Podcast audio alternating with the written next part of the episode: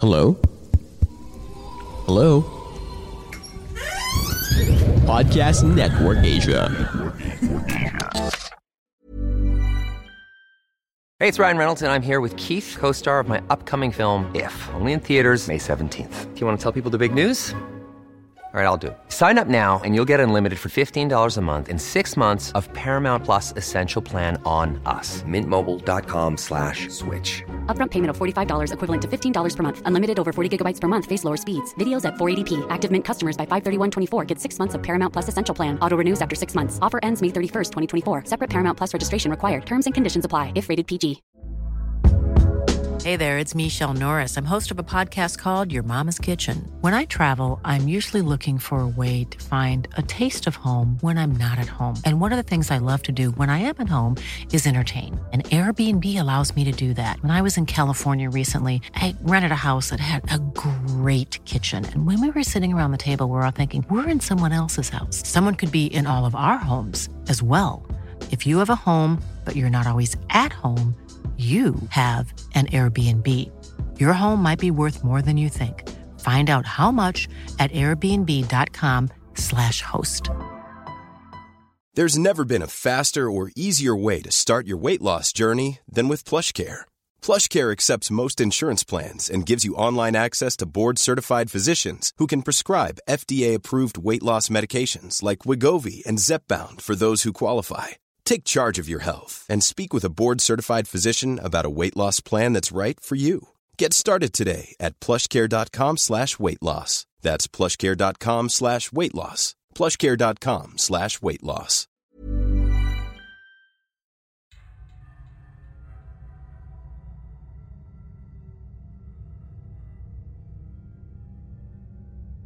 Hello Kira, may gusto lang sana akong ibahagi na kwento.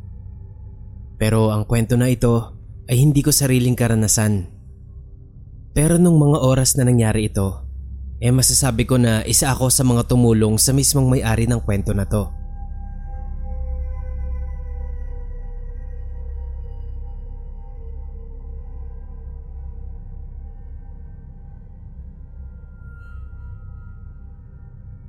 Tubong Benguet ako. Isa akong igorota. At kung kwentong aswang, tikbalang at duwende ang pag-uusapan, eh hindi kami naniniwala sa mga yan.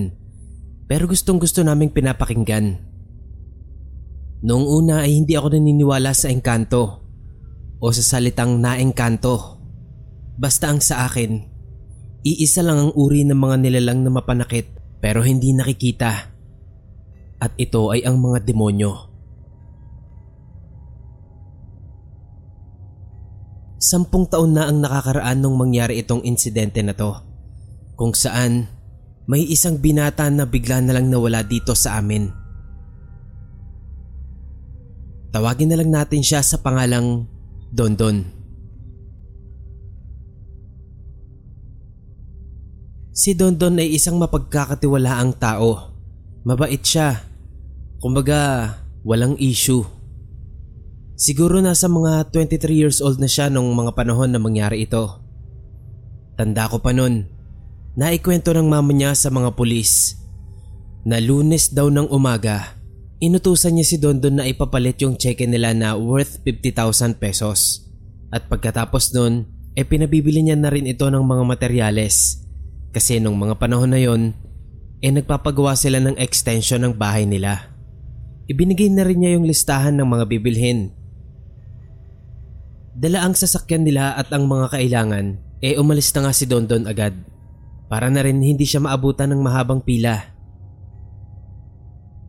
Lumipas ang buong maghapon, pero walang Dondon na bumalik.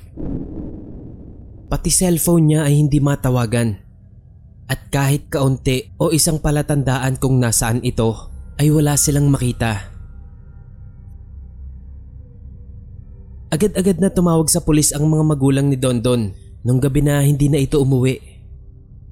Kung iisipin, hindi rin naman natin masisisi ang mga pulis kung medyo napapailing sila at kung meron silang hinala na naglayas na itong binata.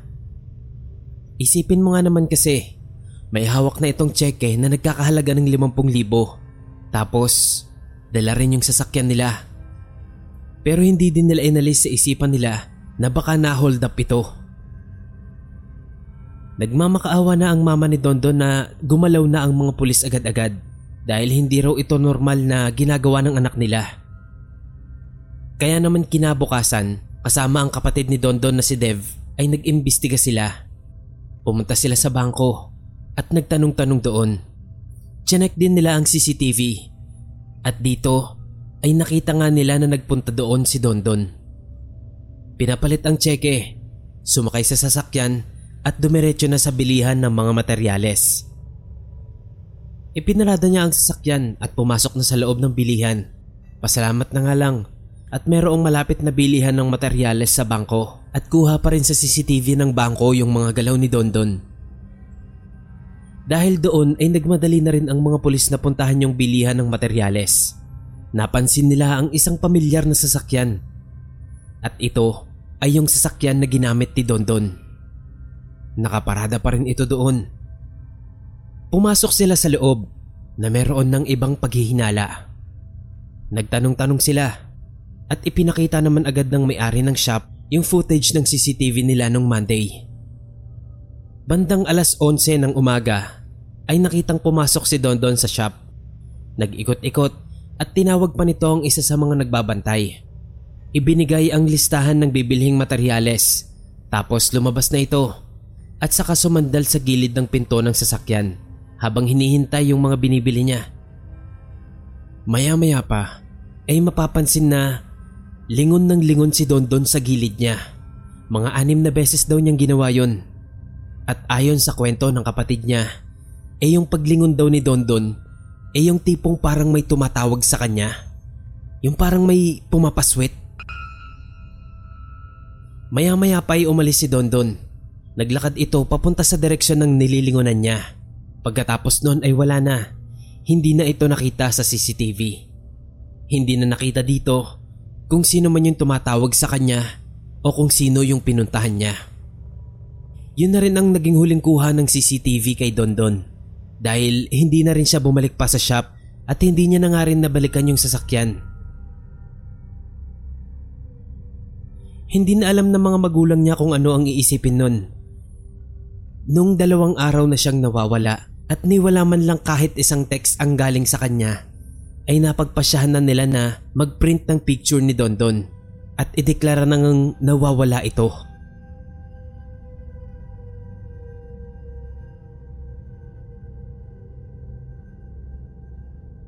Pangatlong araw na nung tumulong ang ilan sa mga tao sa amin para hanapin si Dondon at kabilang na ako doon.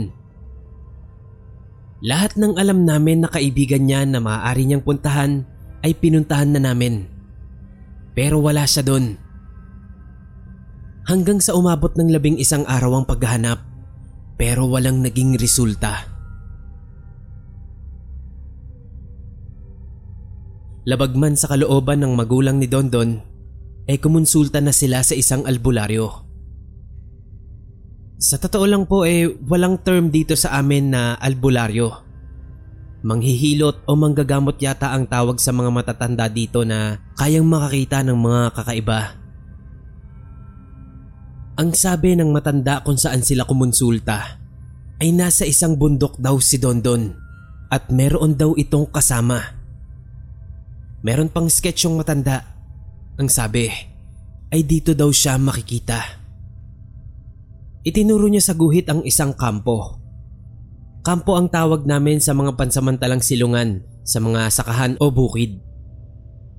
Yun lang ang impormasyon na naibigay niya. Walang pangalan ng bundok o kung saang lupalop ba ng mundo namin mahanap itong bundok na ito.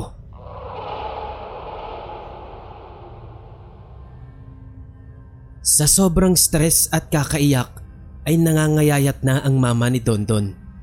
Talagang nakakaawa na ang itsura niya. Biyernes ng hapon nung may dumating na magsasaka sa barangay hall.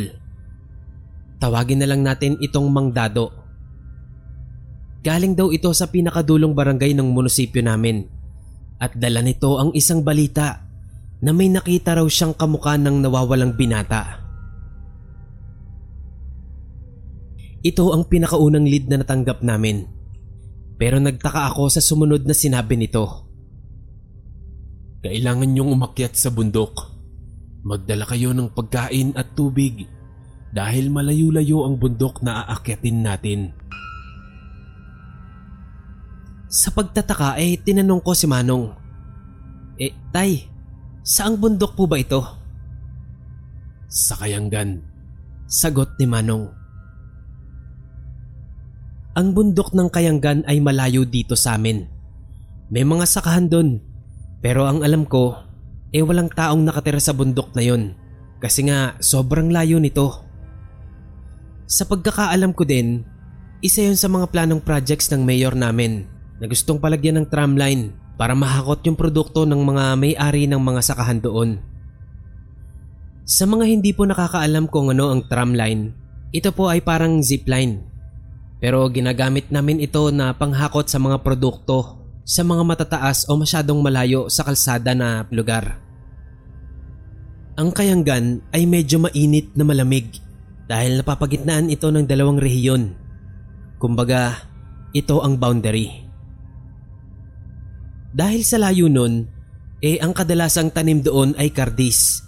Isang uri ng pananim na hindi mo kailangang bisitahin araw-araw. Isang pananim na kayang lumaki at mamunga kahit saan mo itanim. Di ko alam ang Tagalog nito pero basta para siyang kalahi ng balatong. Alam ko kung gaano kalayo yung kayanggan na yun kasi minsan na akong nakapunta doon. First year ako noon nang inaya ako ng isa sa mga kaklasiko na bumisita sa kanila. Buong weekend kaming nagstay doon. Tapos nung Sabado noon, eh isinama kami ng mama niya na magpunta sa Kayanggan para mag-ani ng kardis. At doon ko na nga nalaman na napakalayo pala talaga nun. Hapon na nung matapos kaming mag-ani. Tapos bababa pa ulit kami ng bundok para makarating sa bahay nila. Sa sobrang pagod ko nun, eh parang gusto ko nalang pagulungin ang sarili ko sa bundok para lang marating ko na ang paanan nito. Literal. Kasi nanginginig na talaga yung tuhod ko sa sobrang pagod nun. So back to the story. Napapaisip na ang lahat nun habang nakakunot ang noo at medyo bumubulong-bulong pa. Yung iba ay may duda rin na baka ibang tao yung nakita nung magsasaka. Nasa isip ko rin yun. Bakit naman pupunta si Don Don doon? Ano, para mamitas ng kardis? At sino naman ang pupuntahan niya doon?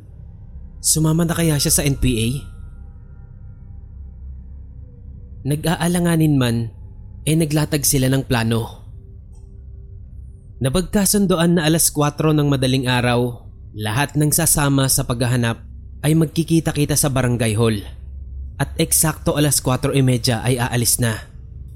Walang magpapaantay at walang maghihintay.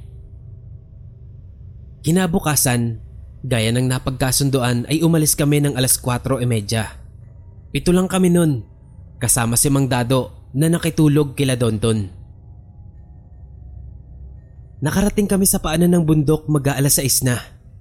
Mahigit isang oras ng biyahe. Kumain muna kami ng mabilisan. At mga bandang alas 6 ay nagsimula na kaming umakyat. Yung kalsada pala kung saan kami huminto ay hindi sa mismong paanan ng kayanggan.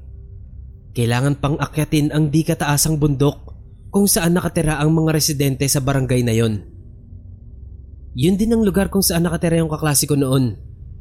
Maliit lang ang populasyon doon, hindi lalagpas ng isandaang pamilya. Pagkatapos mong akyatin yon ay bababa ka ulit sa kabilang bundok.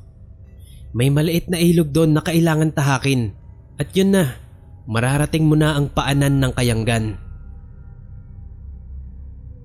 Mga bandang alas 8 nang marating namin yon. At dahil pagod na kaming lahat, eh halos walang nagsasalita sa amin. Bandang 9.30, nagsalita si Mang Dado. Sinabi niya na magpahinga muna daw kami at habang nagpapahinga kami, ay nagkwento ito sa amin. Ang sabi niya, Malapit na tayo, mga tatlumpung minuto pa. Kung pwede sana, sa natitirang oras natin na ito ay manalangin tayo habang naglalakad.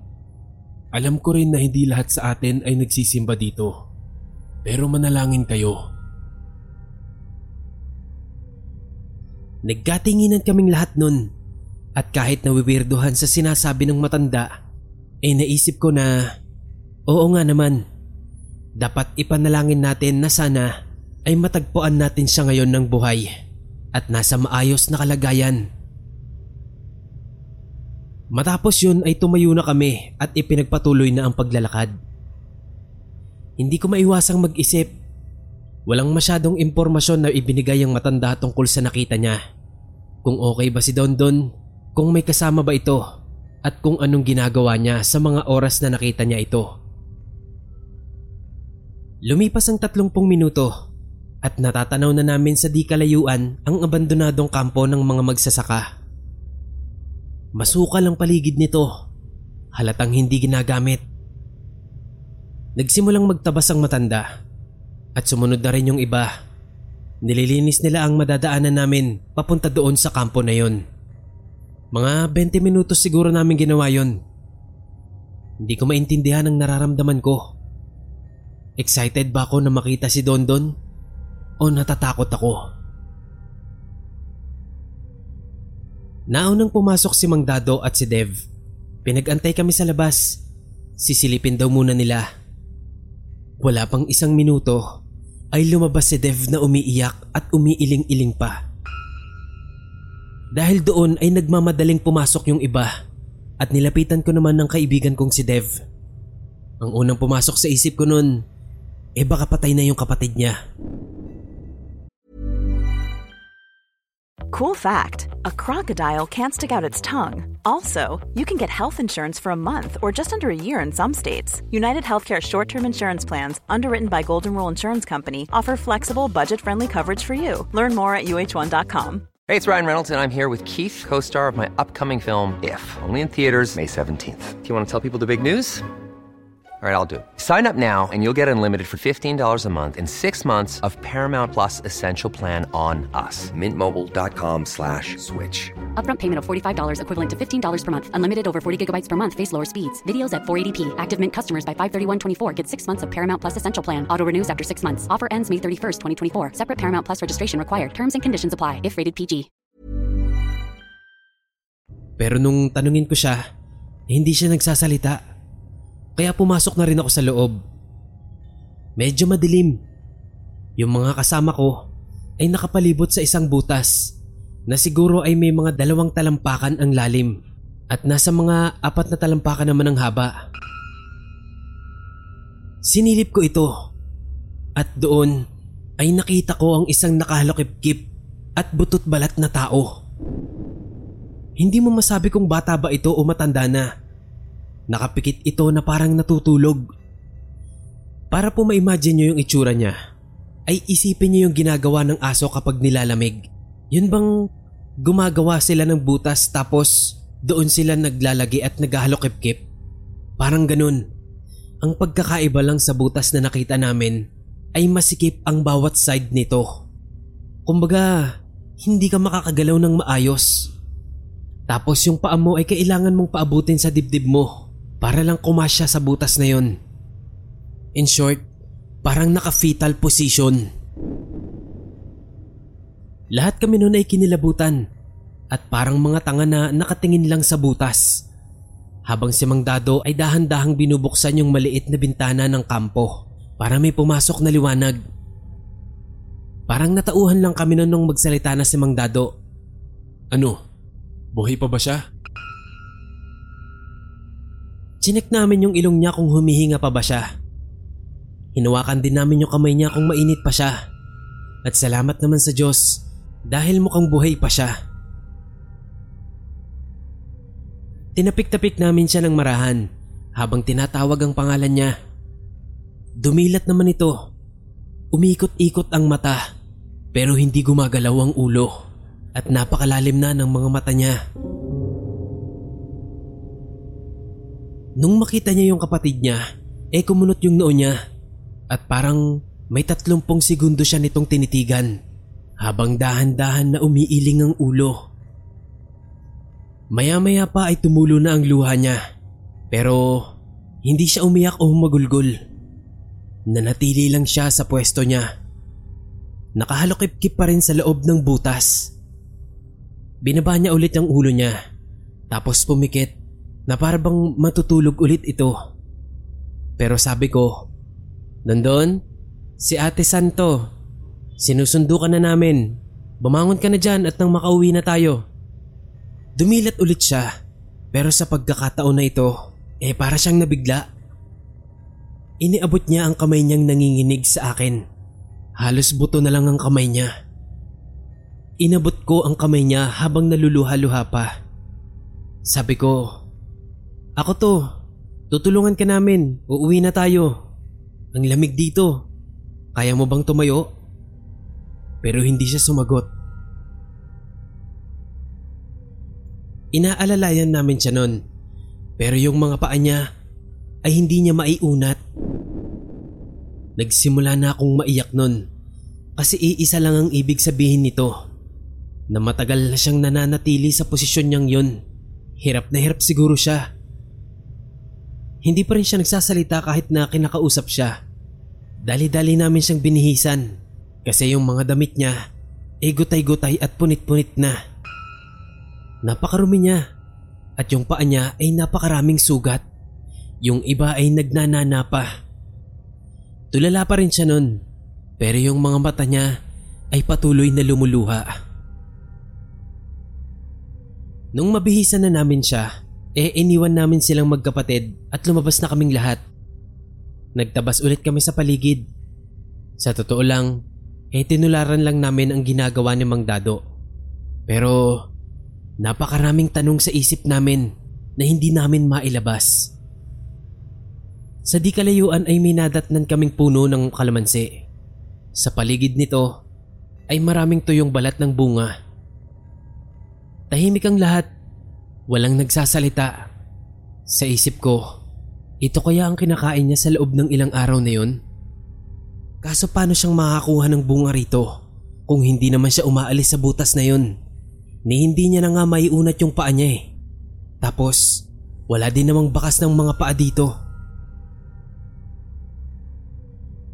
Kinilabutan ako nun sa naisip ko. Mga limang minuto pa kaming nag-ikot-ikot sa paligid para sana maghanap ng palatandaan kung meron ba siyang kasama na nagpunta dito. Kahit sa totoo lang, ay hindi talaga namin alam kung ano ang hinahanap namin. At kahit hindi nagsasalita ang mga kasama ko, alam ko na pare-pareho kami ng iniisip. Alam namin na hindi normal itong kaganapan na ito.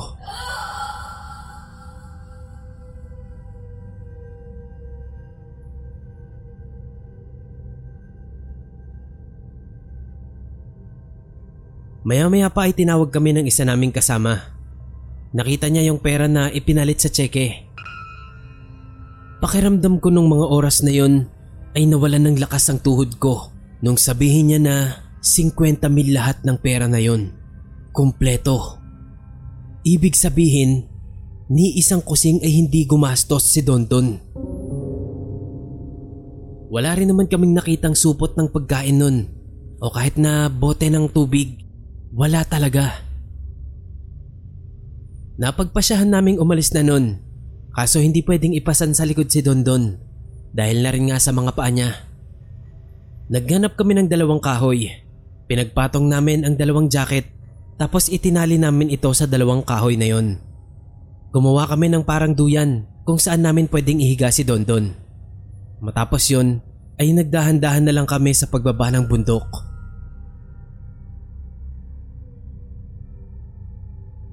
Halos mag-aalas dos na nang marating namin yung paanan ng bundok. At nang madaanan na namin ng ilog, ay biglang nagsalita si Dondon. Anong ginagawa nyo? Saan nyo ako dadalhin? Uuwi na tayo. Nagiintay na sila mama. Sabi ni Dev. Nagpa siya kaming magpahinga na muna. Ni manang halian ay hindi pa namin nagagawa dahil sa kagustuhan na makaalis na rin kami agad sa bundok na yon. Sa totoo lang, eh nung mga oras na yun lang kami nakaramdam ng gutom. Kasi nung nasa taas kami ay hindi naman. Nagtulong-tulong kami sa pagbaba kay Dondon. Tapos, laking gulat namin nang bigla siyang tumayo. Tapos humingi siya ng tubig. Pero hindi pa man siya nakakahakbang ay natumba na siya. Binigyan namin siya ng tubig. Pero mababakas mo sa aming lahat na medyo natatakot kami sa kanya. Umupo kami sa tapat niya habang kumakain. Sa bawat subo ko ay nakatingin ako sa kanya. Hindi ko maintindihan ang nararamdaman ko nung mga oras na yun. Kasi pakiramdam ko, anumang oras na mawaglit ang paningin namin sa kanya, ay bigla na lang siyang tatakbo. O di kaya ay may gagawing hindi maganda. Idagdag mo pa na nakakatakot yung itsura niya. Kasi literal na para siyang kalansay na nakaupo. Nakatingin din siya sa amin pero hindi siya humihingi ng pagkain. Hindi na rin ito nagsasalita. Natural na payat po si Dondon. Pero isipin mo na lang kung gaano pa ang ipinayat nito sa labing dalawang araw na hindi niya pagkain. Halos lumuwa na ang mga mata niya at yung puti ng mata niya ay nanlalaki na. Ang normal na katawan ng tao kapag walang kain at tubig sa loob ng labing dalawang araw ay mawawalan na rin ng enerhiya or worst, mamamatay na. Dapat nung mga oras na yun ay gutom na gutom na rin si Dondon. Pero yung kaharap ko, ewan ko kung ano ito. Nauna akong matapos sa pagkain at nung tingnan ko yung mga kasama ko, ay nakatingin din sila kay Dondon habang sumusubo. Malamang ay pare-pareho kami ng iniisip ng mga ito. Sobrang weird ng araw na yun at sobrang tipid ding naming lahat kung magsalita. Halos hindi nga kami nag-uusap eh. Ako na ang naglakas loob at lumapit sa kanya. Tinanong ko siya, Hindi ka ba nagugutom? Tapos, yun na naman yung mga mata niya. Bigla na lang itong lumuha. Nakaramdam ako ng awa nun. May masakit ba sa'yo? Yung paa mo, masakit ba? Saan ang masakit? Turo mo sa akin.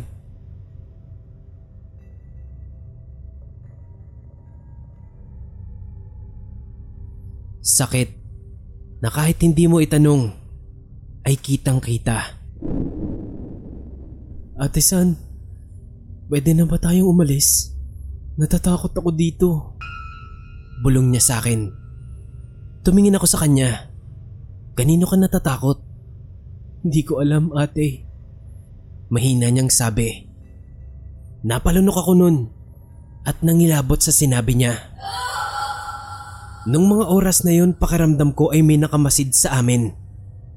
Tumayo ako at lumapit sa mga kasama ko. Pabulong kong sinabi sa kanila na tsaka na natin ituloy ang pagkain natin. Sa sasakyan na lang, kailangan na nating umalis.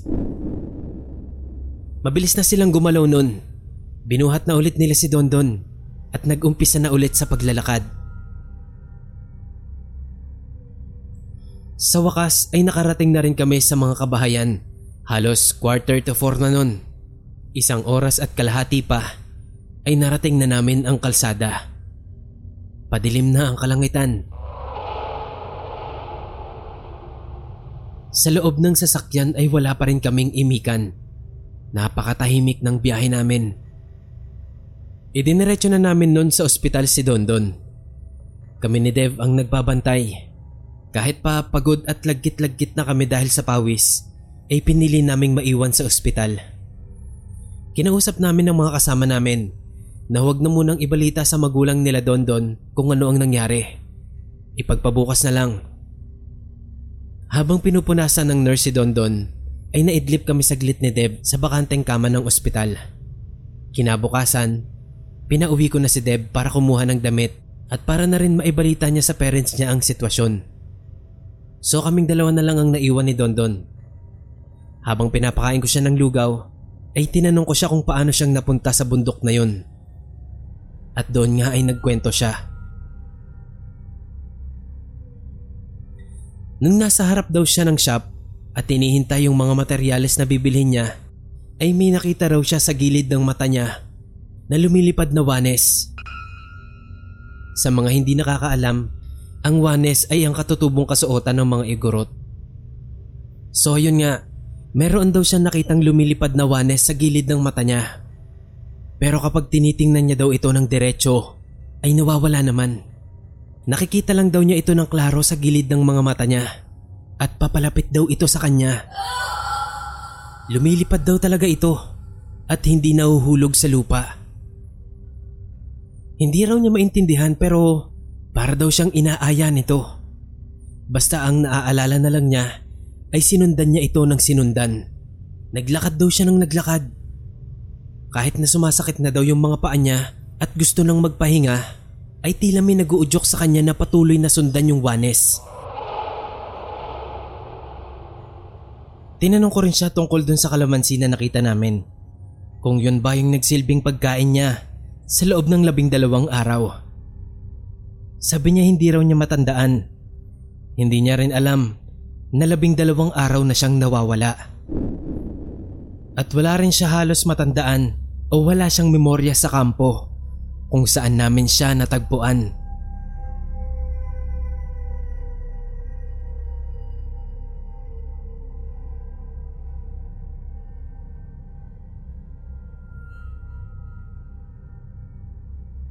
Sa ngayon po ay isa ng pulis si Dondon. May asawa na rin siya. At marami siyang peklat na siyang naging alaala ng kanyang labing dalawang araw na pagkawala na hindi niya na rin matandaan. Marahil ay hindi ito masyadong nakakatakot. Pero kung ikaw ang nakakita sa itsura at sa sitwasyon ay paniguradong kikilabutan ka talaga. Dito sa amin ay walang salitang naengkanto. Pero base na rin sa mga kwentong kababalaghan sa kapatagan na naririnig ko, eh ito ang term nyo sa pangyayari na ganito. Kung de camera lang sana ang cellphone ko nun, eh baka may naisend akong proof sa inyo. Hanggang dito na lang po ang kwento ko. Sana ay mabasa mo at maibahagi sa ating mga tagapakinig. Salamat.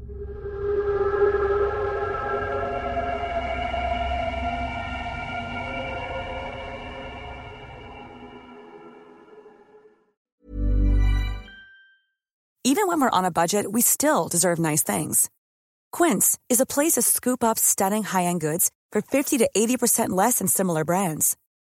They have buttery soft cashmere sweaters starting at $50, luxurious Italian leather bags, and so much more. Plus, Quince only works with factories that use safe, ethical, and responsible manufacturing. Get the high-end goods you'll love without the high price tag with Quince. Go to quince.com slash style for free shipping and 365-day returns. Even when we're on a budget, we still deserve nice things. Quince is a place to scoop up stunning high-end goods for 50 to 80% less than similar brands. They have buttery soft cashmere sweaters starting at $50, luxurious Italian leather bags, and so much more. Plus, Quince only works with factories that use safe, ethical, and responsible manufacturing. Get the high-end goods you'll love without the high price tag with Quince. Go to quince.com slash style for free shipping and 365-day returns.